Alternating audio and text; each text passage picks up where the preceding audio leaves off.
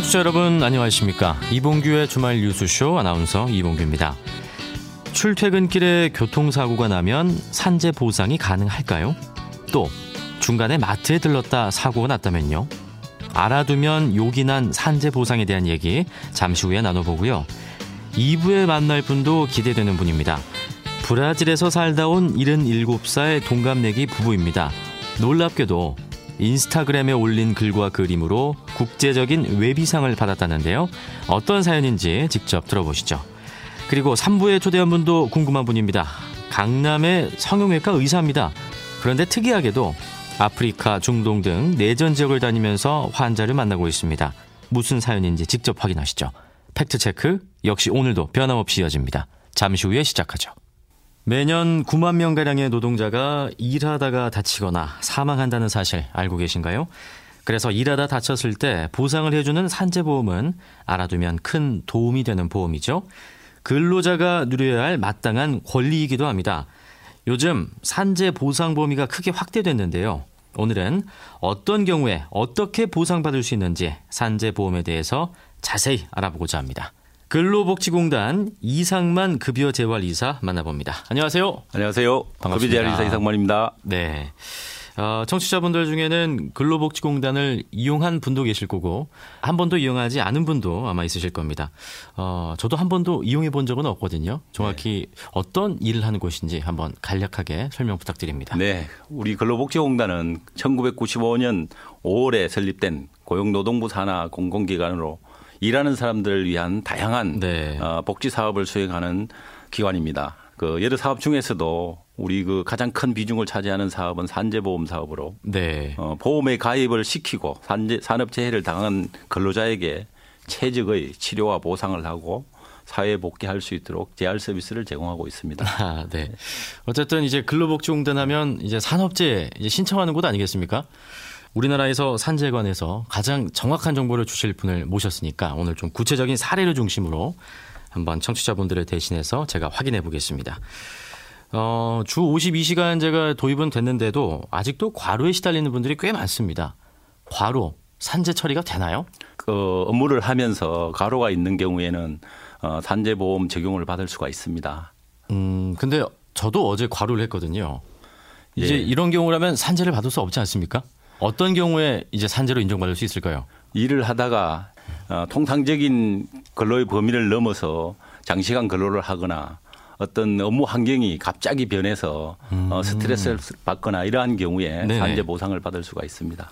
어, 얼마 전에 그 충남 공주에서 30대 집배원이 집에서 숨진 채 발견됐습니다. 피곤하다면서 자러 들어갔다가 돌연사했다는 그런 뉴스를 본 기억이 있는데요.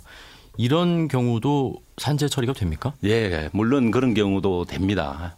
왜 그런 거 하면은 일을 하면서 정신적으로나 육체적으로 과로가 되어 가지고 그게 원인이 돼서 질병으로 어, 음. 사업장을 떠나서 가정에서 돌아가서 어떤 그 사망을 하거나 이랬더라도 업무와 인과관계가 있으면은 산재 보상이 이루어집니다. 아, 그 인과관계는 입증을 어떻게 하나요? 저희들이 지금 같은 경우에는 어, 입증을 가능하면은 어, 노동자의 부담을 지우지 않기 위해서 근로복지공단에서 예. 어, 현장 조사를 해서 업무량이 또 어떤지 그다음에 업무상 어떤 특이한 소요가 있는지 이런 것들을 사실 조사를 해서 음. 가능하면은 근로복지공단에서 입증을 해서 산재 보상을 하는 쪽으로 지금 추진하고 있습니다. 네.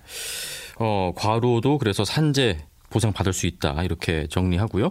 그리고 산재하면 어, 보통 사람들은 어떤 건설 현장이나 제조업장을 머릿속에서 생각하실 텐데 출근길에서 뭐 일상생활 중에서 이렇게 사고를 당한다 해도 산재 보험 받을 수 있습니까?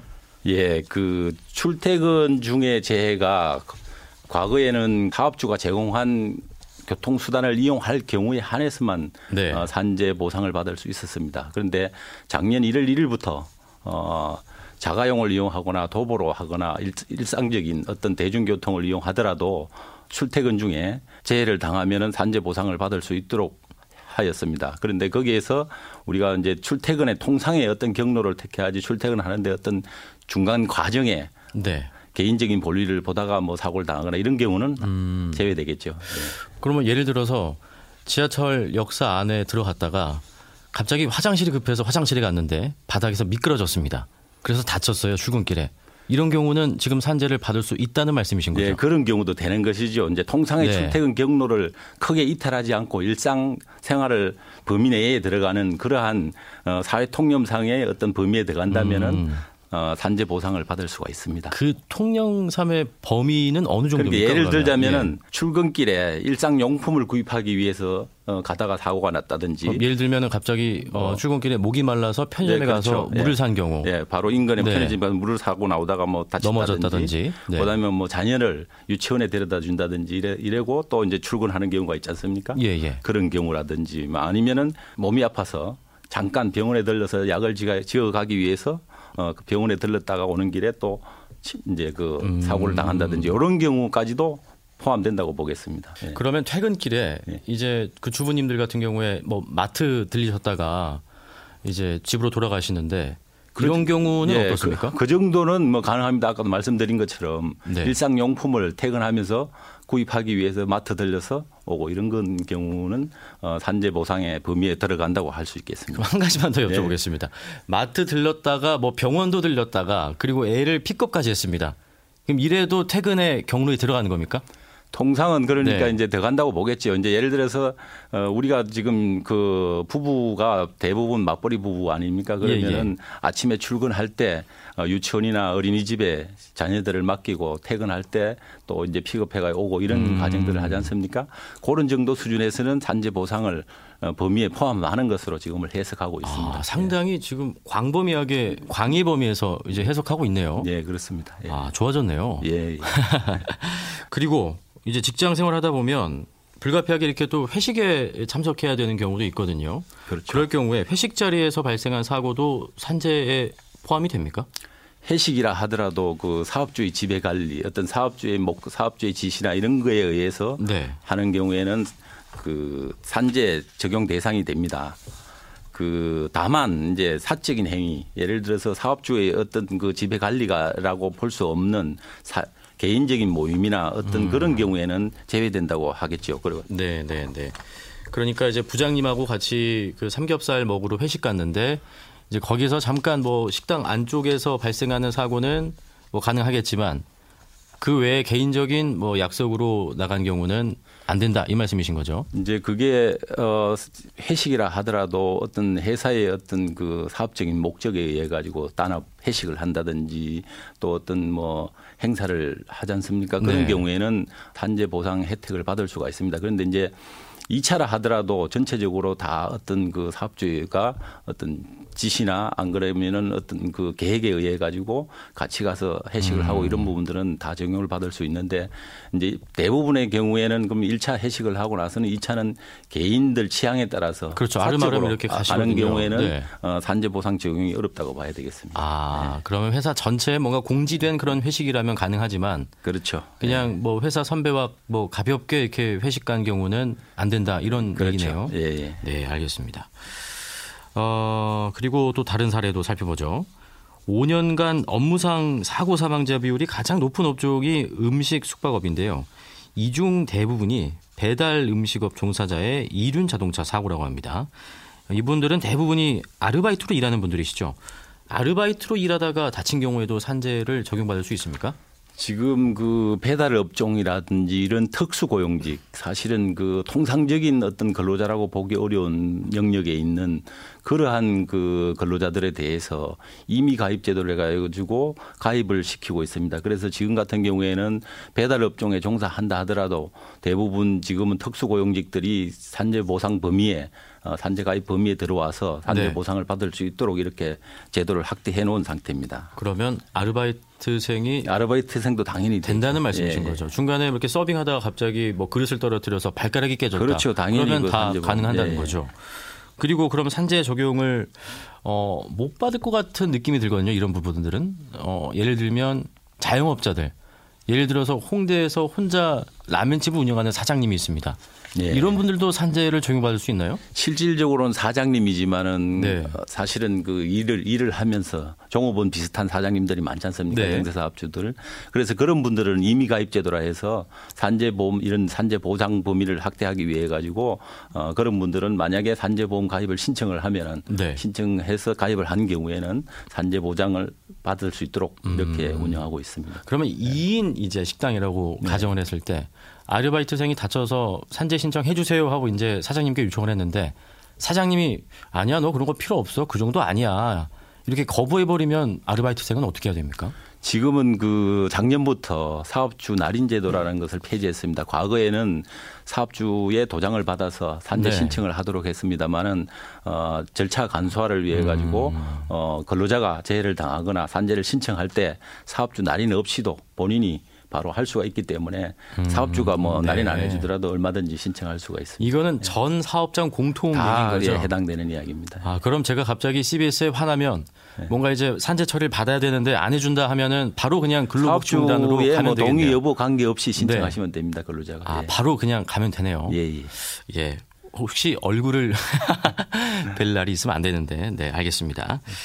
그리고 이런 경우도 될까요? 길거리에서 호떡을 판매하는 그런 상인분들, 판매업자 이런 분들은 안 되실 것 같은데 되시나요? 그런 부분들도 마찬가지입니다. 그러니까 네. 자영업자들이 1인 사업주라든가 이런 분들은 사업주가 어, 산재 보상을 받기 위해서는 근로자는 아니지만 네. 어, 근로자성 사업주 어떤 성격을 가지고 있기 때문에 예외적으로 이미 가입할 수 있는 제도를 두고 있습니다. 산재보험에. 음. 그래서 산재보험에 가입을 하시면은 그런 분들 같은 경우에 어떤 사고나 질병에 걸렸을 때 산재 보상을 받을 수가 있습니다. 불법 노점상의 경우도 가능합니까? 이제 합법 불법을 떠나 가지고 이제 네. 그런 부분들이 저희들 여기 산재 보상에서는 실질적인 성격이 네. 어떤 것이냐, 어떤 그 일을 하다가 음. 어, 사고를 당했느냐 이런 부분들을 중요시하기 때문에요. 네. 그런 보장 쪽에 강한 강점을 두고 있기 때문에 그게 설령 뭐 어, 불법이라 하더라도 어, 가능한 부분은 있다고 봅니다. 네. 그런데 이제 그런 부분들은 구체적으로 음. 어, 예를 들어서 사업자 등록이 뭐 나오고 뭐 이런 부분들이 있어야 되는 거니까.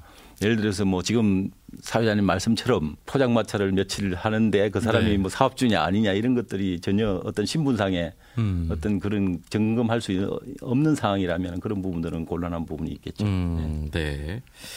자신의 부주의인데도 산재 처리를 받을 수 있는 경우가 있나요? 예를 들면 제가 어, 사무실에서 컵라면을 먹고 있는데 제가 쏟았습니다. 제 허벅지에. 그래서 네. 화상을 입었어요. 보통 지금까지 얘기한 것들은 어떤 외부 요인들이었는데 이거는 그냥 제 부주의였던 거죠. 이런 경우도 산재 적용을 받을 수가 있나요? 예, 물론 받을 수 있습니다. 이게 산재 네. 보상제도는 근로자 보호법이기 때문에 어, 근로자의 어떤 그 과실이나 부주의 이런 걸로 있다 하더라도 음. 산재 보상에 하고는 전혀 관계가 없고요. 네. 다만 어, 고의나 어떤 자해행위, 네. 의도적인 자해행위 이런 것들은 산재 보상에서 제외된다 하겠습니다. 네. 자, 지금까지 언급한 것들은 조금 신체적 상해라면 이번에는 정신적인 것도 한번 얘기를 해보죠. 스트레스로 우울증에 걸렸습니다. 이런 것도 산재 적용이 됩니까? 예, 요즘 그 산업 사회가 복잡해지면서 스트레스로 인한 그 정신 장애가 굉장히 많이 빈발하고 있습니다. 네. 최근에도 사실은 그 신문지상에 나오는 그런 매스컴에 나오는 이야기들을 보면은 정신병으로 인한 어떤 그 사고들이 많이 일어나고 있습니다. 그래서 어, 지금 그 그러한 부분들에 대해서도 폭넓게 지금 인정하는 그런 과정들을 밟고 있고요.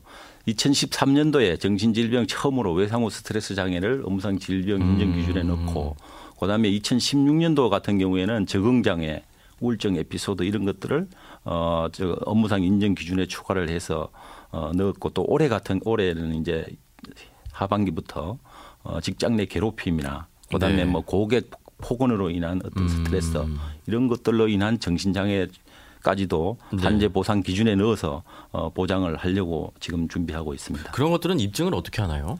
지금 저희들이 그런 부분 정신적인 부분들은 굉장히 그 어, 사실은 전문적인 분야라서 네. 저희들이 그 직영병원 소속 병원에 정신 부분 분야의 어떤 음. 정신과 전문의들을 해서 우리가 어, 특진을 의뢰해서 네. 그분들이 어떤 정신적인 질환에 대한 것이 업무로 인해서 예를 들면 직장 내 괴롭힘이나 뭐 안 그러면은 고객 폭언이나 이런 것들로 인해서 어, 또 유발될 수 있는 인자가 있는 건지 이런 것들을 음. 전문적으로 조사를 해서 판단을 하게 됩니다. 네.